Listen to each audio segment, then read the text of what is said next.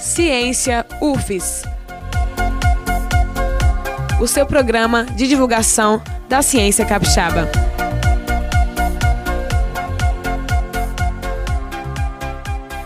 Ouvintes da Rádio Universitária, eu sou Eli Marchione, estamos no ar com mais um programa Ciência UFES. Um programa de divulgação da ciência, das pesquisas e das ações da UFES que tem um impacto direto na sua vida, um impacto direto na vida das pessoas. Toda sexta-feira às 10 da manhã aqui na Rádio Universitária FM 104.7. E o Ciência UFES Virtual número 73, não é brincadeira não, hein? Número 73 dessa sexta-feira, recebe o professor da UFES Maurício Ostin do Departamento de Ciências Agrárias e Biológicas em São Mateus, lá no norte do estado. Ele está conosco aqui no Ciência UFES para falar sobre o projeto Meros do Brasil, que esse ano comemora 20 anos de atividades na proteção do peixe mero. Idealizador e fundador desse projeto, né, Projeto Meros do Brasil, Maurício Ostin também fala sobre a década dos oceanos, instituída pela ONU e que vai de 2021 a 2030. Fala também dos impactos dessas ações para o meio ambiente. Olá, professor Maurício, seja bem-vindo aos estúdios virtuais da Rádio Universitária. Olá, Hélio, olá, ouvinte da Rádio Universitária. Muito bom tê-lo conosco aqui. O programa hoje está imperdível e você escuta o podcast dessa e das outras entrevistas do Ciência UFES nas principais plataformas de podcast do mundo, entre elas o Spotify e a plataforma Anchor. Você também escuta a Rádio Universitária pela internet. Tá com alguma dificuldade de sintonizar o seu radinho aí na frequência 104.7? Vai para a internet universitariafm.ufes.br universitariafm.ufes.br ou melhor ainda, baixe o aplicativo da Universitária FM na sua loja preferida de apps. Baixa lá, vai lá na sua loja preferida de apps, tem para iOS, tem para Android, o aplicativo da Rádio Universitária. E vamos direto com nossa, nossa conversa, nossa entrevista com o professor Maurício Ostin, professor da UFES, lá em São Mateus, no Departamento de Ciências Agrárias e Biológicas está conosco aqui no Ciência UFES, vai falar sobre o projeto Meros do Brasil, que está comemorando 20 anos de atividades, né, protegendo o peixe mero aí. Professor Maurício, você é o idealizador e fundador desse projeto Meros do Brasil. Então, nos diga o que é esse projeto, onde esse projeto nasceu e quais os principais resultados já alcançados, professor. Então, Hélio, isso é muito importante. É um resgate histórico aí do projeto, né? O projeto claro. nasceu lá em Santa Catarina, na cidade lá de São Francisco do Sul, em 2002. E foi bastante interessante porque, na verdade, ele nasceu como um projeto puramente acadêmico, né? Ele era um projeto de pesquisa junto com os alunos lá da Universidade do Vale do Itajaí, os colegas nossos, mais alguns a ONG Vida Mar, foi criado então um, um, grupo de trabalho que a gente queria saber como é que estava a situação desses peixes. Para ter uma ideia, esses peixes eram considerados ocorrentes até São Paulo até essa época. Ninguém nem tinha registro oficial da ocorrência deles até o sul do Brasil, né, até Santa Catarina. Perfeito. E aí a gente já começou já fazendo essa mudança, né, de ampliação de distribuição geográfica da espécie.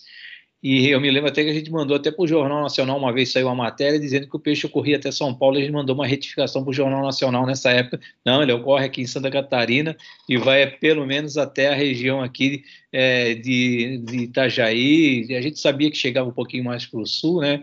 Esses peixes estão muito relacionados com a distribuição dos manguezais. Eles têm um ciclo de vida, depois a gente vai conversar um pouquinho sobre isso, né? No, no, nos manguezais. E muito interessante que esse projeto, na verdade, né, é um peixe de grande porte, um peixe muito reconhecido, né, principalmente por mergulhadores, que é um peixe que se aproxima. Até o pessoal da plataforma de petróleo relata muitas vezes que lá em alta profundidade, 90 metros de profundidade, o camarada está trabalhando lá embaixo, lá no, no, com equipamento, E o mero se aproxima de curioso, super tranquilo, dócil, ele não vê assim a pessoa a princípio como um predador, porque o bichão não chega aí, né, a seus dois metros e é, quase três metros de comprimento, né? E então assim é um peixe bastante grande, né?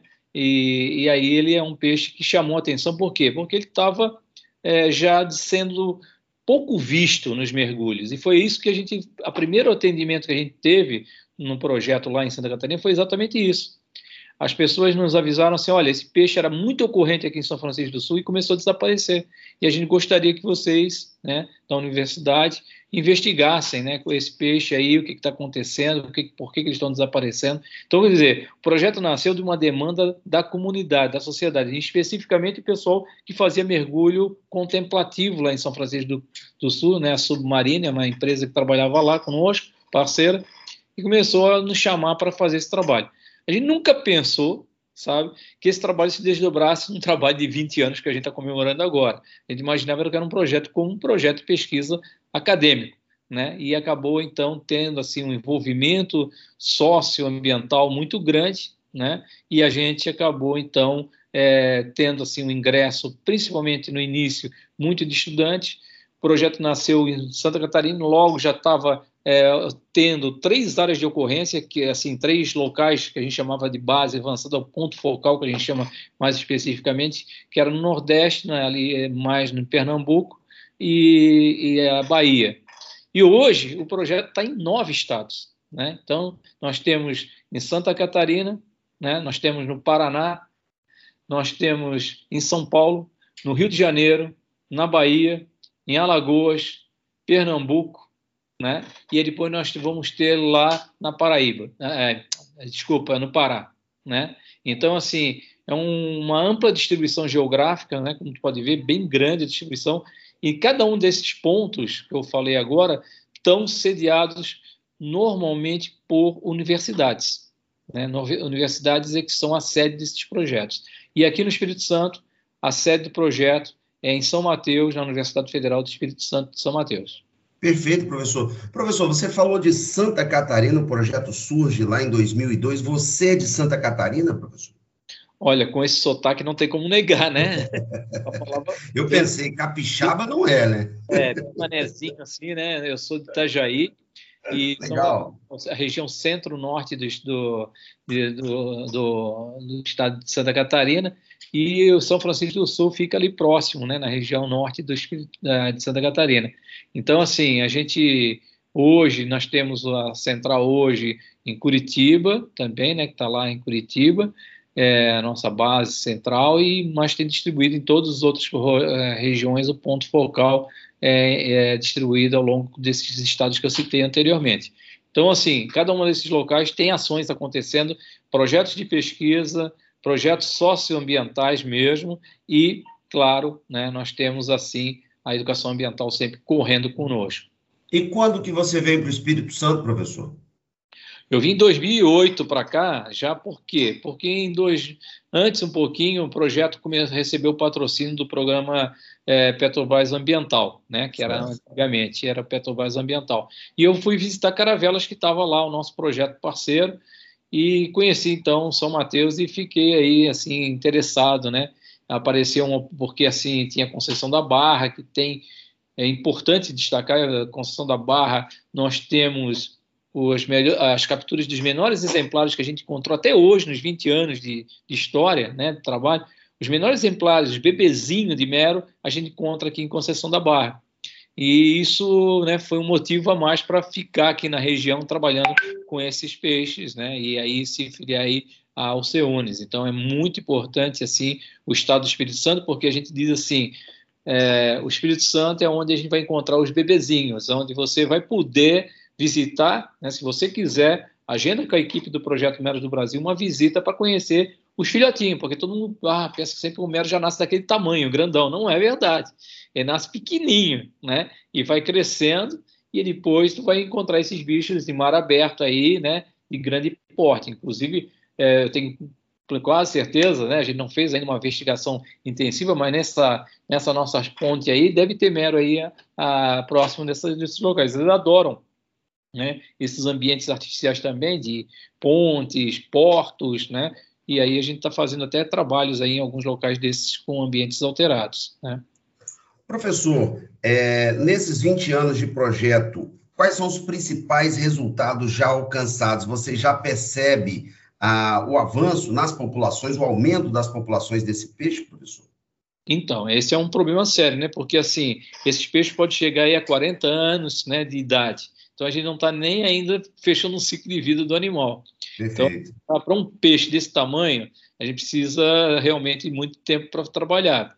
Não é para menos aí que o Projeto Tamar tem mais de 45 anos, né? Então, assim, são projetos é, que precisam, que trabalham com espécies que têm uma longevidade muito né, grande, precisam de um longo período de acompanhamento. Mas o que a gente já percebeu de trabalho, primeiro, essa, essa inetismo de a gente encontrar esses pequenininhos que a gente não via lá em Santa Catarina, e, e a gente fica sempre perguntando por que, que a gente encontra esses pequenos lá, né? Porque talvez a gente não foi no local certo, né? Mas, enfim, a gente já fez uma, uma 20 anos, a gente já investigou bastante. E a gente foi encontrar esses juvenis aqui, esses minúsculos, né? E eu, quando eu digo minúsculo, é disso: 7 centímetros, merinho, pequenininho, né? Um filhotinho, um baby, né? Então, pode chegar a mais de 400 quilos, né, professor? Exatamente, né? Pesa mais que um Fusca aí, né? Então, o bicho é muito pesado, né? Mas assim, para um animal chegar nesse tamanho, nesse porte, ele precisa ter bastante tempo de vida, né? Então aí uns 40 anos aí pelo menos. E aí é, é, interessante nesse trabalho que a primeira vez que a gente mergulhou em São Francisco, a gente não viu exemplares nenhum, né? E ficamos até frustrados. Pô, fizemos mergulho num local onde os pescadores indicavam e não encontramos. Hoje, se tu mergulhar em São Francisco, tu vai encontrar.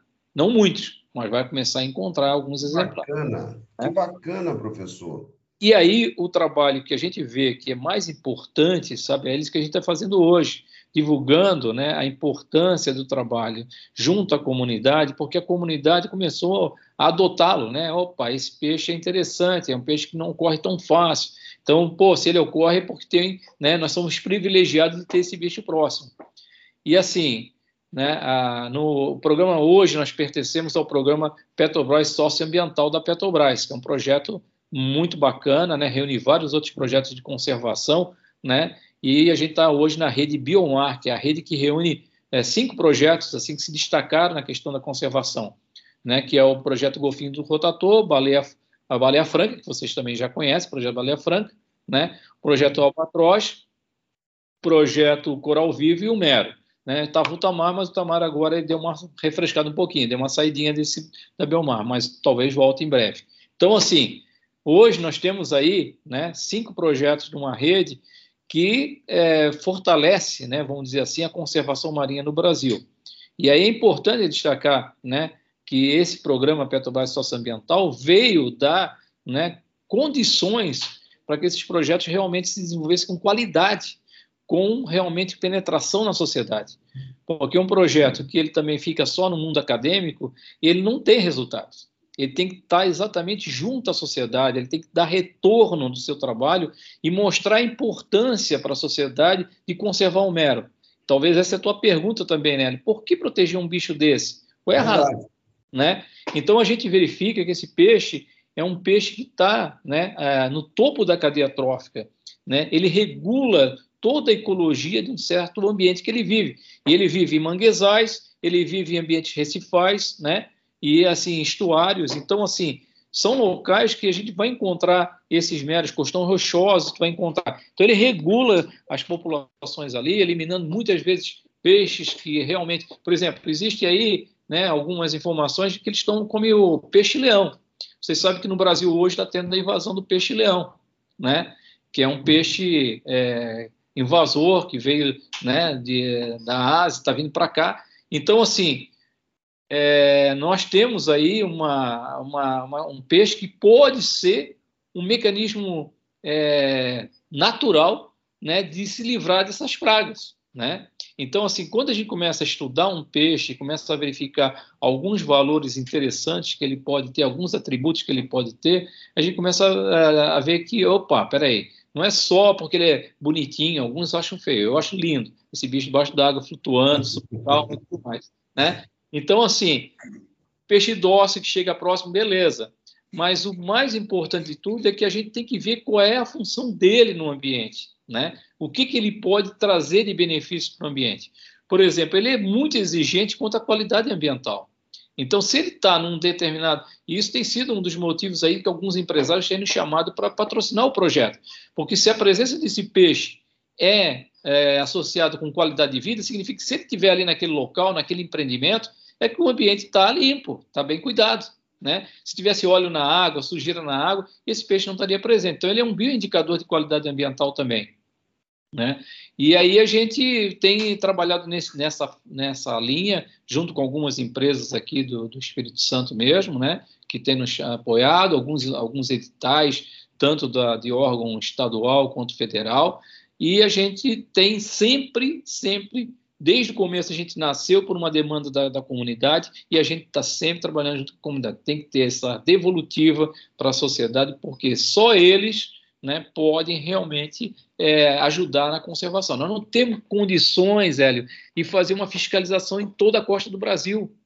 Nós não temos, né, a, a, os órgãos é, reguladores, é, é fiscalizadores, não têm contingente para botar para garantir a preservação de um peixe que está na lista de espécies ameaçadas mundial. Ele está não só no Brasil, ele está nível de mundo, ele está como uma espécie ameaçada. O, e... mero, o mero aparece na costa brasileira e aparece principalmente em quais outros pontos do mundo, professor? Olha, a gente tem aí a distribuição dele, dessa espécie, né, que a gente chama mero do Atlântico, porque existe uma outra que é do Pacífico, mas o mero do Atlântico, que é o que nós estamos nos referindo, vai até lá a Flórida, né? Então, uhum. assim, vai até os Estados Unidos lá, então nós temos parceiros lá, nós estamos desenvolvendo trabalho, já fizemos, é, dois alunos nossos aqui da universidade fizeram, é, um da oceanografia e outro da biologia animal, fizeram doutorado sanduíches, né, lá no, nos Estados Unidos, na Flórida, com um grupo de pesquisa da Flórida com mero. Né? Então, assim, ele tem essa, também essa importância do ensino, da capacitação do recurso humano, né, do pesquisador, e isso é muito interessante. Então, só essa, esse, esse intercâmbio já nos faz muito bem, né, como universidade, né, fazer com que alunos da pós-graduação vão para lá, né, doutorado, fazer um, sanduíche doutorado, e trazer dados novos, novos tipos de análise, trazer publicações, que a gente acabou de, agora de publicar um trabalho de uma, de uma aluna que foi fazer, fazer sanduíche lá. Então, assim, isso para a Universidade Federal do Espírito Santo é muito importante, mas isso se repete em várias universidades federais ao longo da costa brasileira. Na Universidade Federal de Pernambuco, na Universidade Federal do Paraná, na Universidade é, lá da, da UFSC, enfim, todos os locais que a gente tem parcerias, a gente acaba dando possibilidade para alunos quiser, que quiserem fazer a UFAL, a Universidade Federal de Alagoas, a Universidade Federal do Pará, tem feito trabalhos maravilhosos com o Mero.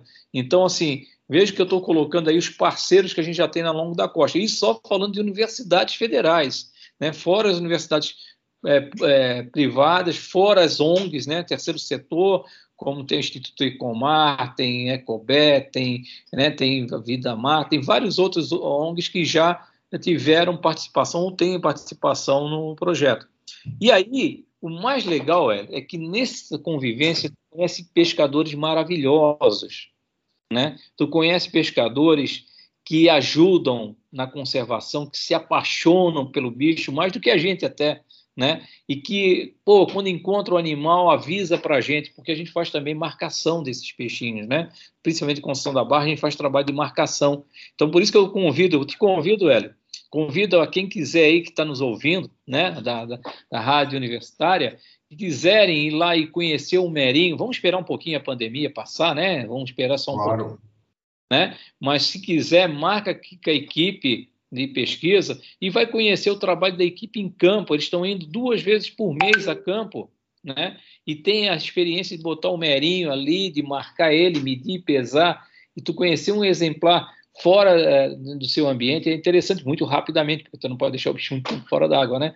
Mas o que, que é legal? Porque o mero, a princípio, não era tão atrativo. Eu me lembro, sabe, que um dos, dos, dos que nos incentivou a criar o projeto Mero do Brasil, assim, ó, um dia, isso há 20 anos atrás, eu gostaria que vocês tivessem né, o espaço que o projeto Tamar tem no, no, Brasil. Né? E a gente foi agora parceiro na rede Biomar do projeto Tamar.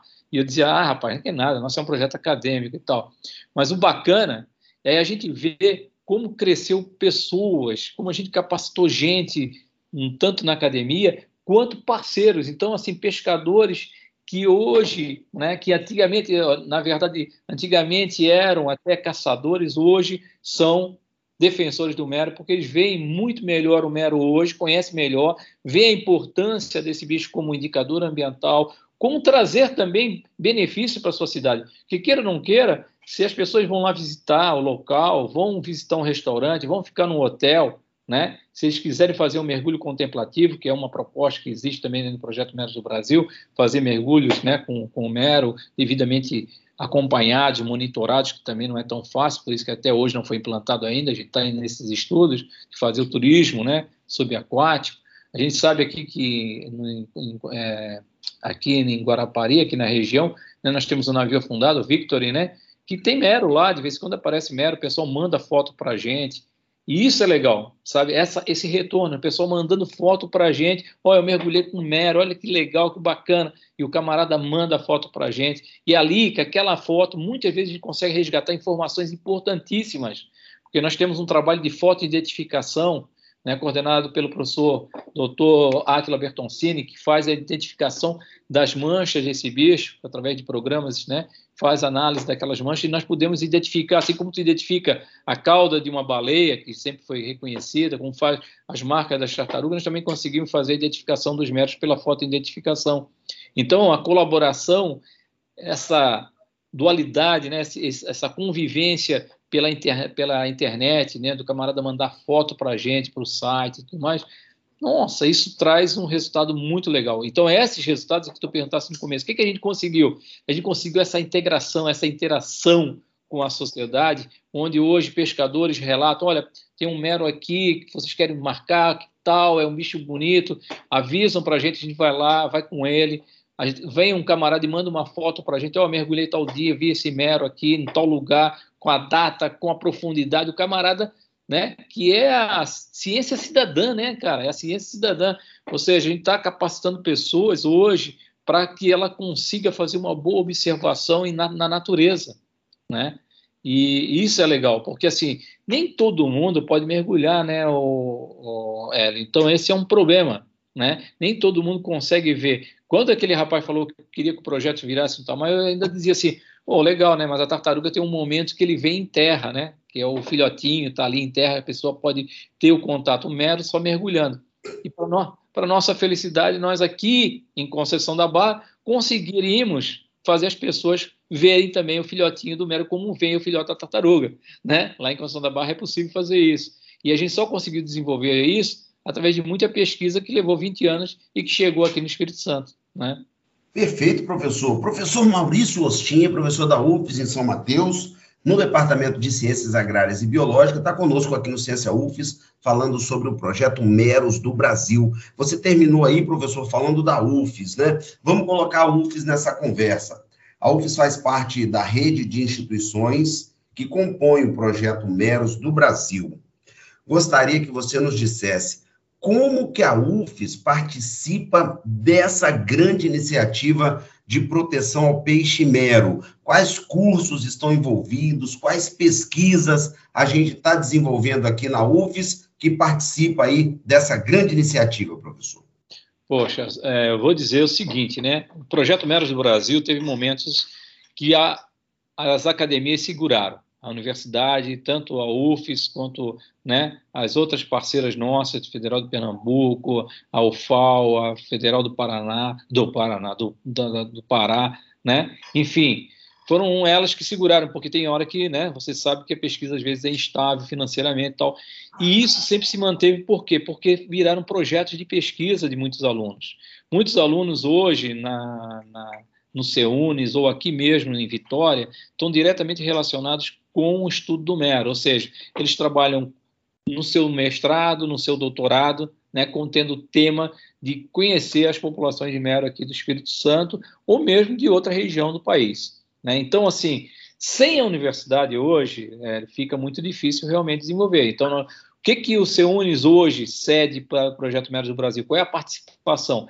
Principalmente o recurso humano, né, que é aqui professores, que é o caso específico meu, né, dedicação com, quatro horas semanais para o projeto, que a universidade nos cede, é, e isso está registrado na PRPG, evidentemente, né?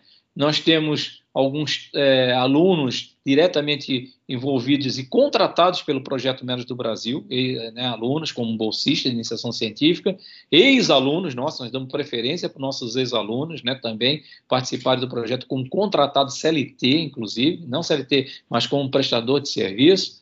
Né? E nós temos, assim, a, o laboratório, por exemplo, de genética, comandado pela professora Ana Paula, que também é participante direta do projeto, né? a professora Ana Paula coloca toda a estrutura do laboratório de genética de conservação, que está sediado no CEUNES, à disposição. Então, a pesquisa hoje do Projeto Meros do Brasil, ela é, da, é realmente é, garantida com qualidade através das universidades, sejam elas a UFES ou sejam as outras parceiras ao longo de toda a costa do Brasil. Então, assim, é, se você disser assim, o Projeto Meros do Brasil hoje consegue viver sem as universidades, eu diria que não. As universidades são os pilares de formação. Tanto é que, se você vê o logo do Projeto Meros do Brasil, o Mero está voltado para o lado, esquerdo. Né? E todo mundo que é designer é, briga com a gente. Ah, você devia ter desenhado o Mero para o lado direito. Por que, que ele está voltado para o lado esquerdo? Porque academicamente é correto desenhar o peixe para o lado esquerdo. Né? Academicamente, quando a gente ensina ictiologia, que é a disciplina de peixe, tu desenha o peixe voltado para o lado é, esquerdo.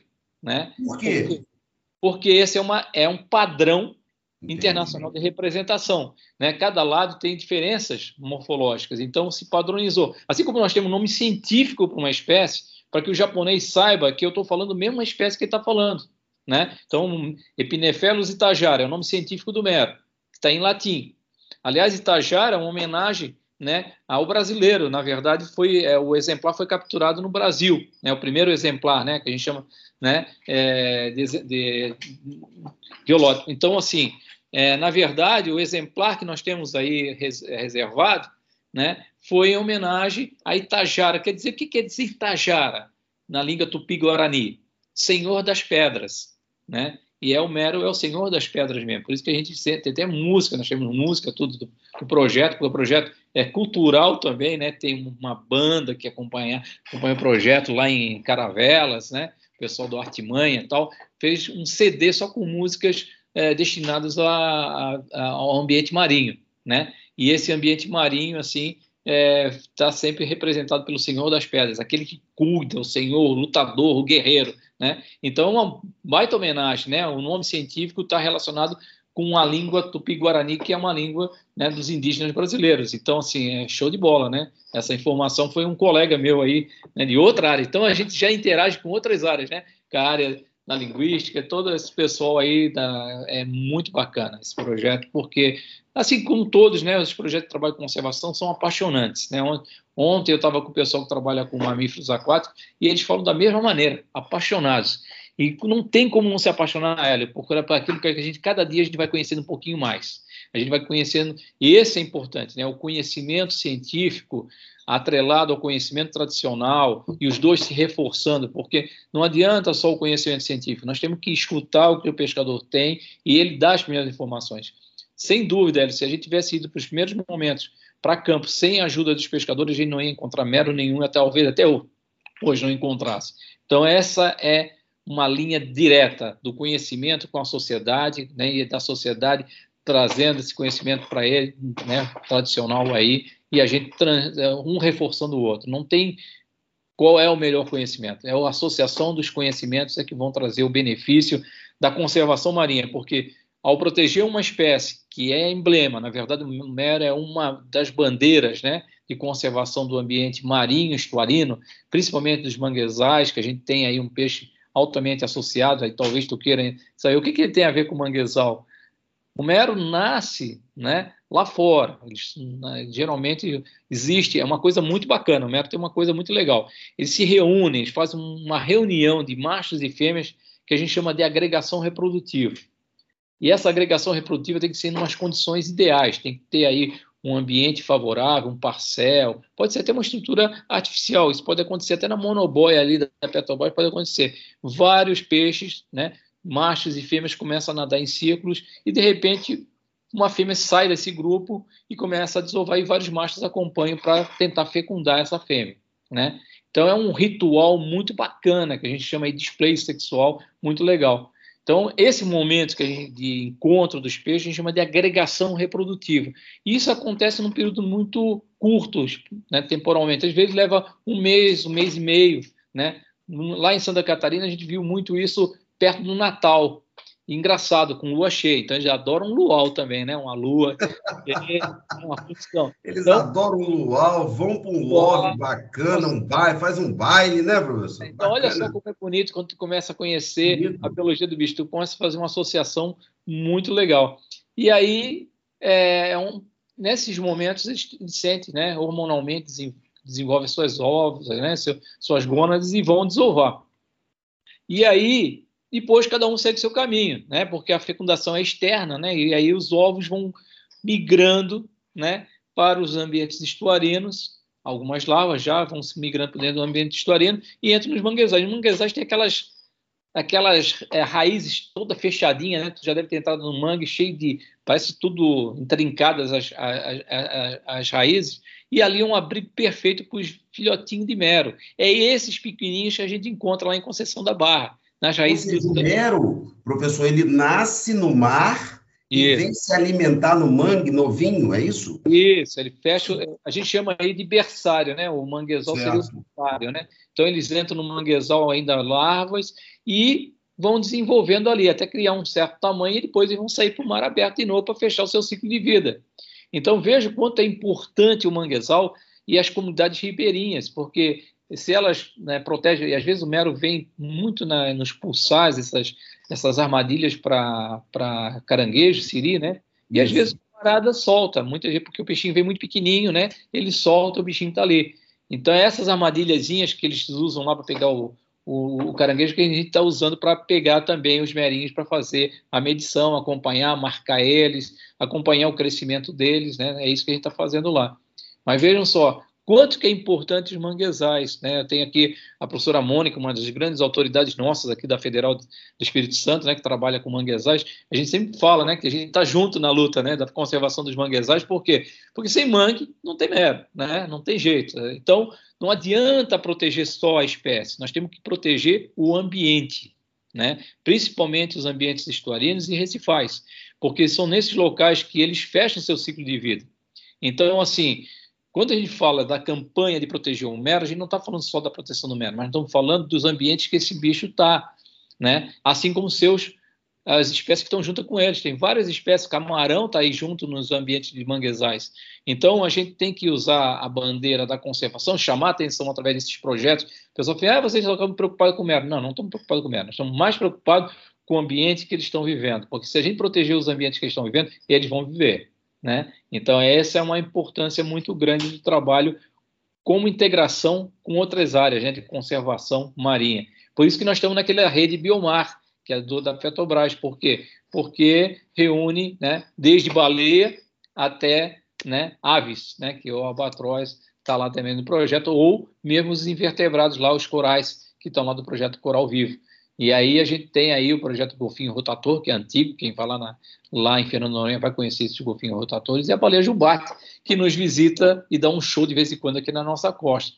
Então vejam como é integrado, né? As coisas são integradas. Não dá para tratar só, ah, vocês estão protegendo só o meio. Não, quando a gente faz o trabalho de, de, conscientização da sociedade, a gente tenta mostrar exatamente isso, que nós somos integrados com tudo, com a vida, com a conservação marinha mas o planeta precisa do ambiente, né? E por isso que nós estamos agora entrando na década do oceano, né?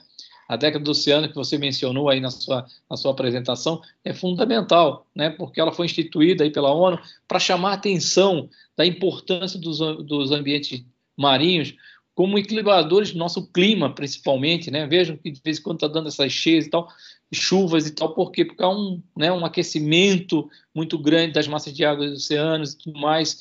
Isso foi mostrado até no Jornal Nacional outro dia aí, né? Todo o esquema de que acontece. Então, é, a ONU preocupada aí com toda essa questão. Outra é o lixo que se joga dentro dos mares, né? Nossa, muito lixo. Então, assim, procurar um oceano saudável, limpo, é fundamental na década do oceano.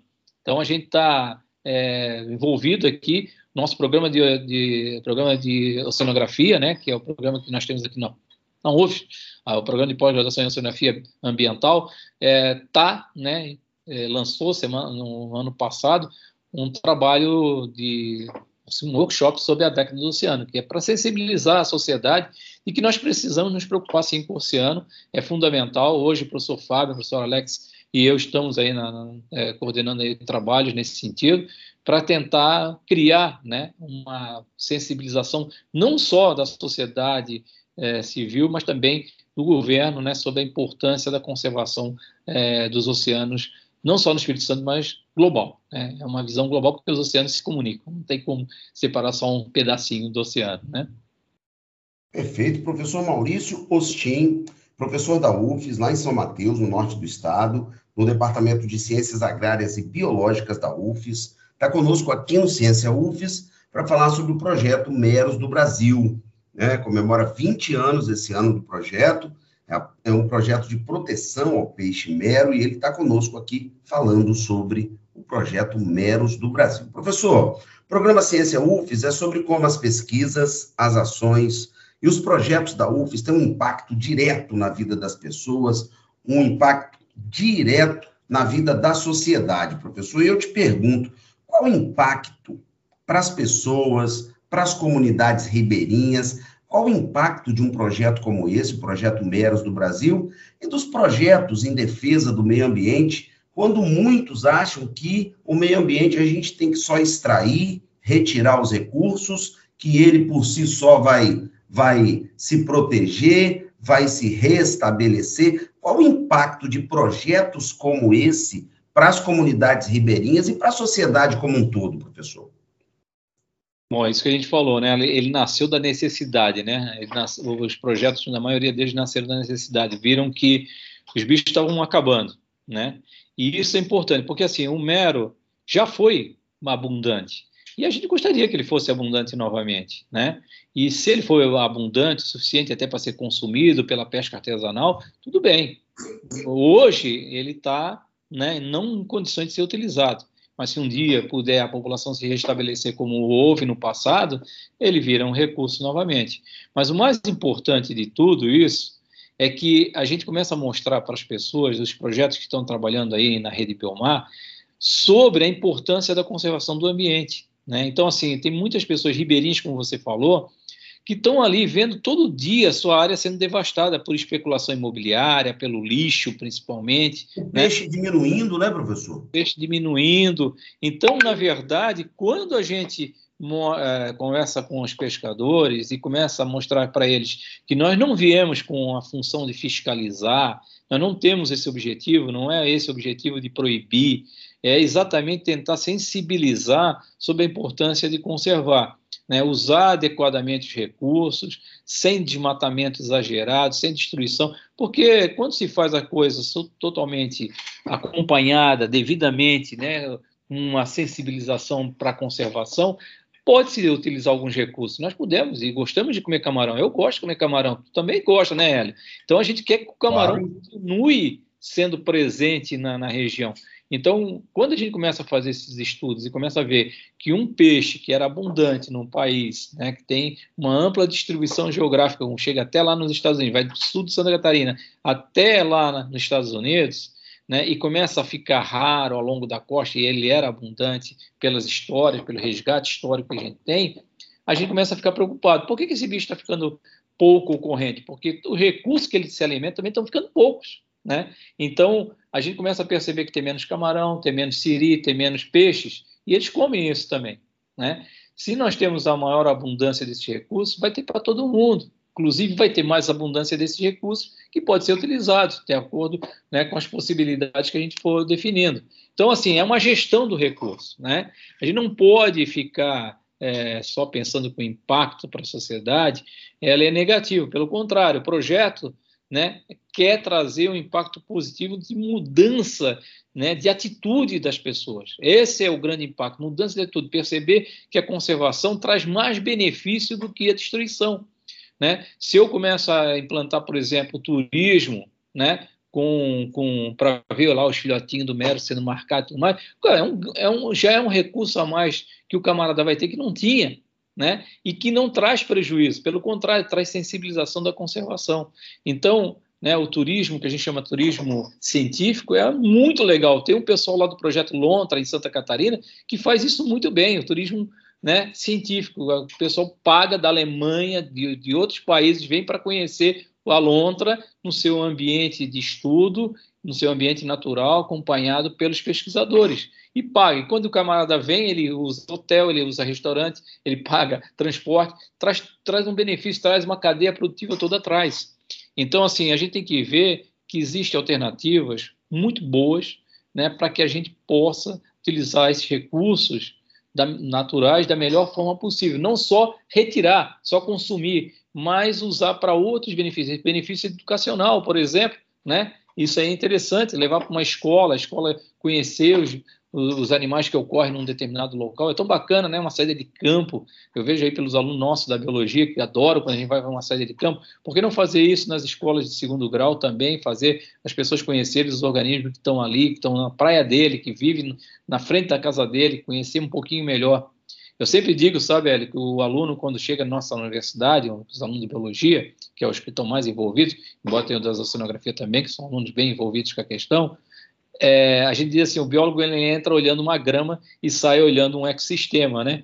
Então, quando ele é começa a entender, quando ele começa a entender o que, que, tem ali naquela grama de organismos associados e tudo mais, ele vê um ecossistema. Então, é isso que a gente quer, né? Que as pessoas é, que estão ali tragam, né? Uma mudança de atitude, que eles consigam usar o recurso da melhor forma possível e sejam, né? Também empoderados na sua decisão de conservação.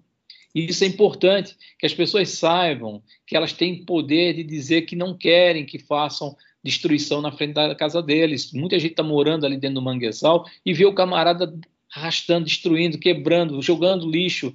Eles têm o poder de dizer: não, eu não quero que você faça isso. E é o melhor poder que tem, melhor do que a polícia. Quando a comunidade se mobiliza e toma decisões, por exemplo, existe unidade de, de conservação que a gente chama de RESEX, né, que é a reserva extrativista. Em Curumbau, o pessoal organiza quem pode pescar, quando pescar, qual o tamanho pescar. Eles são muito organizados. E o que, que faz? Tem recurso para todo mundo, todo mundo consegue utilizar o recurso que está ali. Então, por quê? Porque é uma sociedade organizada. Então, também é a nossa função também dar esse empoderamento à sociedade civil que está ali querendo mudar de atitude. Essa é uma função importante do projeto. Muito bem, professor Maurício Ostin, professor da UFES, lá em São Mateus, no Departamento de Ciências Agrárias e Biológicas, conosco aqui no Ciência UFES, falando sobre o projeto Meros do Brasil. Professor Maurício, você falou de se apaixonar. Eu vou tomar a liberdade aqui, pedir permissão, fazer um parênteses aqui na nossa conversa, falar Sim. um pouquinho da experiência que eu tive com o Mero. Eu tinha uns oito anos de idade, uma tia morava em Caravelas. E eu ia muito para lá quando eu era pequena, eu, minha mãe, minha família. E numa dessas viagens em Caravelas, você falou também de Caravelas aí na sua entrevista, uhum. uh, eu tive a oportunidade de tirar foto com um mero de 200 quilos. Opa! A, foto que eu tirei, numa época que se pescava o mero, né? Era um troféu, um peixe daquele. Sim, sim. Uma alegria no, no, no, na Barra de Caravelas que ela morava, que é é, é, a localidade de praia, né, de Caravelas, Barra de Caravelas. Conheço. E a minha foto, professor, com oito aninhos, era, foi em cima do peixe, e o peixe era maior que eu. Eu tive uma experiência incrível, porque eu nunca esqueci dessa foto, desse momento, com um peixe tão grande, né? Eu nunca, nunca vi, eu acho que eu nunca mais vi um peixe tão grande. Sim, gigante, é gigante. Eu tenho Coisa linda, né? Você falou também do, do mergulhador lá da Petrobras, que está lá no fundo, de vez em quando um, um, mero passa perto dele, não se assusta. Quem tem que se assustar é o mergulhador. É, um é monstro de 400 quilos passando do lado dele, né? Isso, é verdade isso. Isso acontece mesmo. Até os nossos pesquisadores já vê se assustam, né? Porque eu tive um caso muito interessante, um, o, professor, o professor Attila Bertoncini, que é o nosso mergulhador aí, fera e fotógrafo submarino, bicampeão de mergulho, de foto submarina, ele foi fazer uma foto do Mero e chegou muito próximo. E o Mero deu uma engolida na câmera dele, deu uma sugada na câmera Nossa, dele. Nossa, mãe, que susto, hein? Amarrado no braço dele a câmera, né? Então devolveu a câmera. Mas um bicho assim que não tem medo, né? Ele é, ele é curioso. O que, que é essa coisa amarela no braço do mergulhador? Pum, puxou, entendeu? Então, assim, é, e aí às vezes as pessoas chamam, ah, o Mero é bobo. Não, ele, ele é dócil mesmo, é um animal. Pensa numa vaca debaixo d'água, super dócil, é ele lá embaixo, né? Claro que se tu mexer com ele, ele vai dar umas esperneada legal, mas assim, é um animal muito tranquilo. Então, assim, as pessoas, por isso que ele é fácil de arpoar, né? Felizmente as pessoas usam isso para mal, para matar o bicho, porque ele deixa de chegar próximo e dar um tiro na cabeça, né? Então, assim, isso acabou muito, viu, Hélio? Felizmente acabou muito essa questão de matança. E eu digo sempre que, graças à sensibilização do pessoal da, da, pesca sub, que a gente nem chama mais de caça submarina, chama de pesca sub. Pessoal que faz a pesca dentro de um, dentro da, da, respeitando as espécies ameaçadas, respeitando o tamanho mínimo de captura, eu não tenho problema nenhum com esse pessoal, não tenho problema nenhum, me dou muito bem com muitas pessoas dessas, porque elas inclusive me ajudaram muito em Santa Catarina de, a, determinar locais onde tinha mero e ajudar inclusive na proteção, inclusive a, a, denunciando outro parceiro que está fazendo coisas erradas. Então, assim, eu acho que quando as pessoas se têm essa oportunidade de mergulhar com mero, né? É fantástico, porque tu vai ver uma vaca na tua frente com muita docilidade, nadando com muita tranquilidade e olhando para tua cara com a mesma cara que tu estás olhando para ele, com uma curiosidade fantástica. Então, é, isso é muito importante, é, a gente conseguir repassar isso para quem está nos assistindo, ou vendo, ou ouvindo agora nesse caso aí. Né? Quando a gente vai dar palestra, a gente passa vídeos assim, e também tem as nossas páginas, né, que tá disponíveis aí a gente pode depois disponibilizar aí para vocês. A página do, do Meros do Brasil é fácil, www.merosdobrasil.org, né? E aí temos Instagram também, várias fotos, vários colaboradores que estão no Instagram também. Procura Meros do Brasil, vai achar no Instagram, vai achar no Facebook, vai achar no YouTube vários vídeos. Então, assim, durante 20 anos a gente fez muito registro bacana eu tenho uma gravação que eu gostaria muito, tô, não consegui mais achá-la, que era de um dos, dos, dos, caçadores, foi um antigo caçador é, chamado Gavião, lá em São Francisco do Sul, e ele parou de pescar, ele disse, não, eu não quero mais, porque não, não vale mais a pena matar, os bichos estão muito escassos, diz ele, não tem mais condições de matar.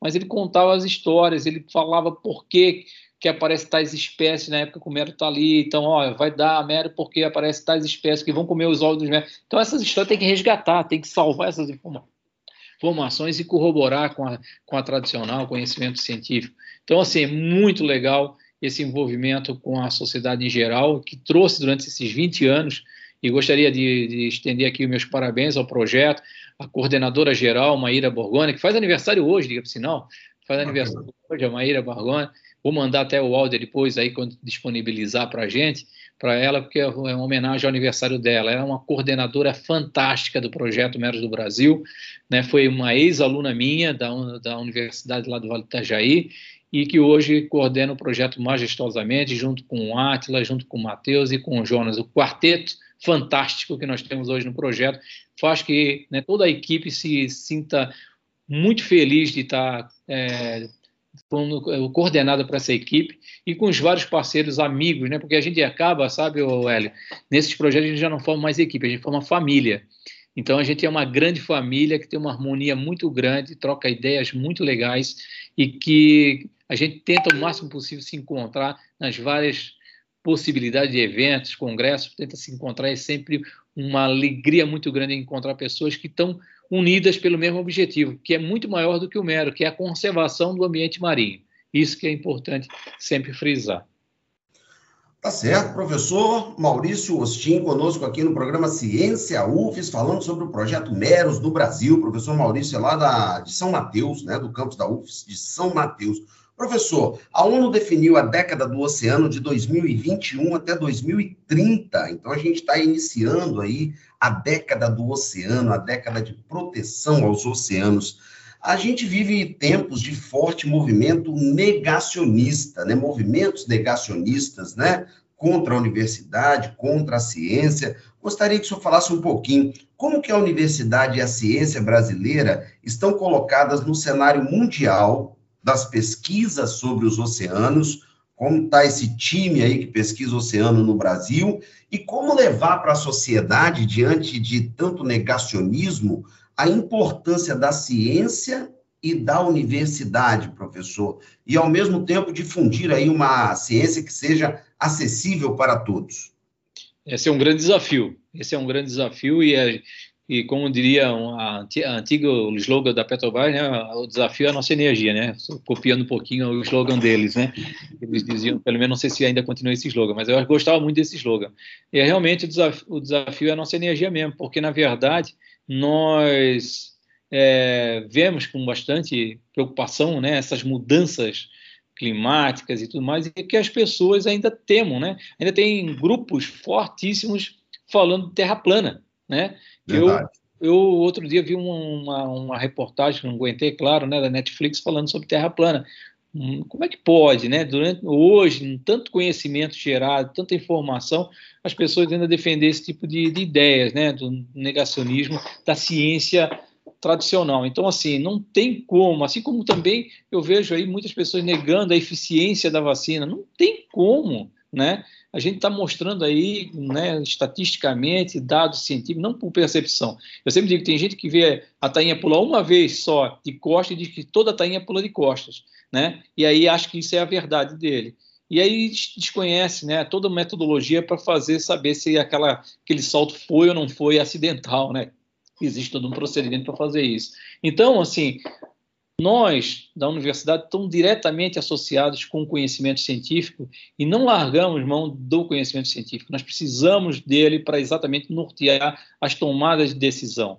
Nós precisamos, na hora de fazer né, a tomada de decisão com relação à gestão de, por exemplo, essa pandemia, nós precisamos ter conhecimento científico, nós precisamos ter ciência, e foi a ciência que fez com que nós tivéssemos uma vacina em tempo recorde. Ah, como é que essa vacina foi tão rapidamente? Porque nós estamos fazendo ciência há muito tempo, desenvolvendo a vacina há muito tempo para outras outras viroses. Então a gente acabou né, fazendo a ciência básica é tão questionada hoje, infelizmente, né? Ah, eu quero ciência aplicada, eu quero para isso como se a gente fosse assim mágicos, vai, vai, resolve esse problema. Tem que ter a ciência básica para a gente poder evoluir para um processo maior e aí poder ver as aplicações da ciência básica. Então, é, negar né, que a ciência é importante para a sociedade não cola, não cola de jeito nenhum. A própria sociedade não rejeita esse tipo de, de, de argumento. E nós, né, temos um compromisso, Meros do Brasil tem compromisso com a ciência desde o começo. Por isso que eu falei que o logo do Mero vai até contra, né? é um processo contrário a tudo que se prega com relação, com relação a designer. E tem que sair da, da esquerda para a direita, porque a escrita é da esquerda para a direita. Nós estamos para o lado esquerdo e não é que nós somos esquerda, não é isso tomar, tomar cuidado com essas expressões. Né? Nós estamos no lado esquerdo porque a academia diz que todo peixe, para ser desenhado, tem que ser né, tecnicamente feito dessa forma. Quem trabalha com teologia sabe do que eu estou falando. Então, esse link do projeto já é um indicativo. Houve até uma tentativa de botar o peixe voltado para a direita, e eu bati o pé, junto com outros colegas acadêmicos, não, nós queremos manter a nossa identificação com a academia, né, com a ciência, que a ciência é praticada nas universidades é da melhor qualidade possível, seja ela pública e muitas nós conhecemos muitas privadas com alta excelência de qualidade. Não importa, a universidade ainda é um local que a gente vai reunir pessoas que querem aumentar o seu conhecimento e o conhecimento é produzido através de ciência, né, de metodologia, usando né, critérios bem definidos e não no achismo. Muita gente acha uma coisa e acredita naquilo e quer que aquilo vire realidade. Nós agimos diferente. Nós fizemos ciência científica, avaliamos, fizemos várias repetições para verificar se aquilo continua sendo verdadeiro e assim vai caminhando a ciência. A sociedade ela é importante para ela saber, como aliada, quanto que é importante a nossa Universidade Federal do Espírito Santo. A universidade é importante, assim como todas as universidades são importantes ao longo desse país à toa. Nós estamos lá em São Mateus, sem a universidade, o que seria São Mateus hoje? Né? São Mateus hoje conseguiu entrar no cenário científico, né, através de publicações e tudo mais. Por quê? Porque tem uma universidade lá hoje, né, que produz conhecimento. Então a gente é, e todo mundo reconhece a importância da universidade em São Mateus. É um campo avançado, mas que tem vários cursos lá e tem inclusive biologia é, que está produzindo lá conhecimento nessa área.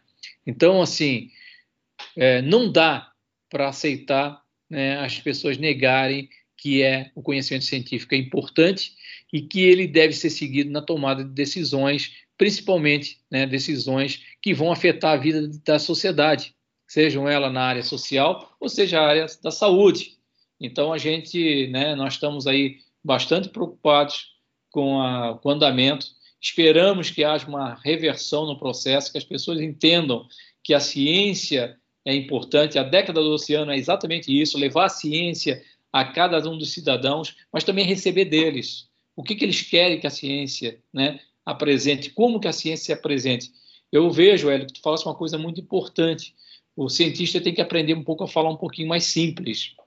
Né? Às vezes o cientista está tão acostumado a ir congressos, defesa e academia, esquece às vezes de falar numa linguagem mais simplificada. E nós temos que nos policiar sobre isso, nós temos que nos capacitar né? A academia tem que se capacitar a saber traduzir as nossas informações, o nosso conhecimento, numa linguagem mais acessível à população, porque afinal de contas não adianta nada produzir conhecimento que fique só em trabalhos científicos, ele tem que chegar à sociedade de uma forma que eles entendam, que as pessoas entendam. Esse é um grande desafio que o Projeto Meros do Brasil assumiu desde seu primeiro ano, em 2002.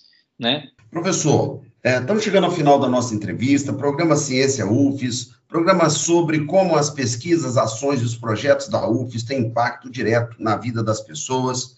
Programa Ciência UFES quer te agradecer demais sua aula que você nos deu aqui sobre o meio ambiente e deixar o microfone aberto aí, professor, para suas considerações finais. Primeiramente, Hélio, eu gostaria de agradecer a você, né, que sempre abriu as portas aqui do programa para que a gente pudesse manifestar né, as, nossas, as nossas ações junto à UFES, a Universidade Federal do Espírito Santo, uma universidade que tem muito a dar, ela é uma universidade muito boa de trabalhar, por isso que eu optei vir para cá com esse meu sotaque de manezinho, né? Mas é, sempre muito bem recebido, muito bem acolhido aqui pelos alunos e pelos colegas da universidade, pelos servidores da universidade. Muito bom. Muito obrigado, Hélio, pela, pelo esse espaço. Muito obrigado a vocês que estão nos ouvindo, né, da, pela rádio universitária. É um prazer muito grande estar com vocês e convido novamente a vocês a visitarem lá Conceição da Barra, agendar lá pelo site uma visita para conhecer esses peixinhos ao vivo e a cores. Os peixinhos que são uma bandeira enorme da conservação brasileira, junto com vários outros né, é, representantes, como os baleias jubarte, o, o, o, projeto Tamar, projeto é, é, é, Golfinho Rotator, Coral Vivo, Albatroz, todos eles são projetos maravilhosos e que devem ser conhecidos pela população e que vale a pena realmente trabalhar pela conservação, porque nós não temos outro planeta, né, Hélio? Ou a gente cuida desse, ou a gente realmente vai ter que tomar uma decisão muito triste na vida de ter que fazer aí um racionamento de água, de oxigênio, de tudo, né? Então nós estamos numa situação muito drástica do país, do mundo, né? Do país e do mundo, porque se a gente começa a não cuidar primeiro do, do nosso território próximo, né? A gente também tem que tomar cuidado porque o planeta, né? Tem principalmente nos oceanos, quando a gente fala de oceano, não tem fronteira. Se eu joga um lixo aqui na frente do rio, né? É, aqui Rio Doce, vai acabar indo para lugares bem mais longe do que a gente imagina.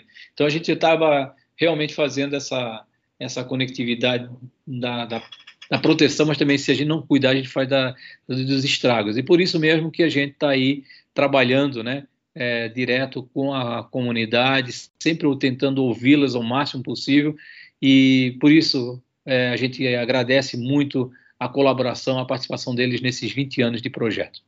Perfeito, professor Maurício. Te agradecer demais a sua participação. Professor Maurício Ostim, professor da UFES, lá em São Mateus, no norte do estado, no Departamento de Ciências Agrárias e Biológicas, conosco aqui no Ciência UFES, falando sobre o projeto Meros do Brasil, que esse ano comemora 20 anos de atividades, com uma grande rede no Brasil inteiro na proteção desse peixe maravilhoso que é o peixe mero. O professor Maurício é um dos idealizadores e fundadores do projeto Meros do Brasil, lá em Santa Catarina, lá nos idos de 2002. Professor, muito, muito, muito obrigado mesmo da sua participação. Microfone da Rádio Universitária do programa Ciência UFES, sempre aberto para divulgar as suas pesquisas, né, as pesquisas da UFES que têm um impacto direto na vida das pessoas. Toda sexta-feira às 10 da manhã, aqui na Rádio Universitária FM 104.7 programa Ciência UFES e você sempre o nosso convidado especial, agradecendo desde já a honra da sua audiência conosco aqui. Você escuta o podcast dessa entrevista aqui e de todas as outras entrevistas do Ciência UFES nas principais plataformas de podcast do mundo. O programa Ciência UFES tem página aí nas diversas plataformas de podcast. Eu vou destacar o Spotify, e a plataforma Anchor. Vai lá no Spotify, tem a página do Ciência UFES, lá simples, digitou Ciência UFES, só tem a gente. Já fiz essa experiência lá, é muito simples de achar o Ciência UFES no Spotify e mais alguns minutos o professor Maurício Austin vai estar lá, essa entrevista vai estar hospedada lá no Spotify. Você também escuta a rádio universitária pela internet. Está com alguma dificuldade aí no seu dial, na frequência 104.7? universitariafm.ufes.br. Vou repetir, universitariafm.ufes.br. Ou melhor ainda, baixe o aplicativo da nossa rádio no seu celular, na sua loja preferida de apps. Tem para iOS, tem para Android, vai lá, com um clique, você escuta a Rádio Universitária em qualquer lugar do Espírito Santo, do Brasil e do mundo. Dessa forma, me despeço dos meus ouvintes, me despeço do professor Maurício Ostin, que esteve conosco aqui em mais um programa Ciência UFES, muito, muito obrigado da honra da sua audiência. Eu sou Hélio Marchione, vou ficando por aqui. Te convido a estar conosco sexta-feira que vem, às 10 da manhã. Grande abraço e até a próxima. Valeu! Ciência UFES. O seu programa de divulgação da ciência capixaba.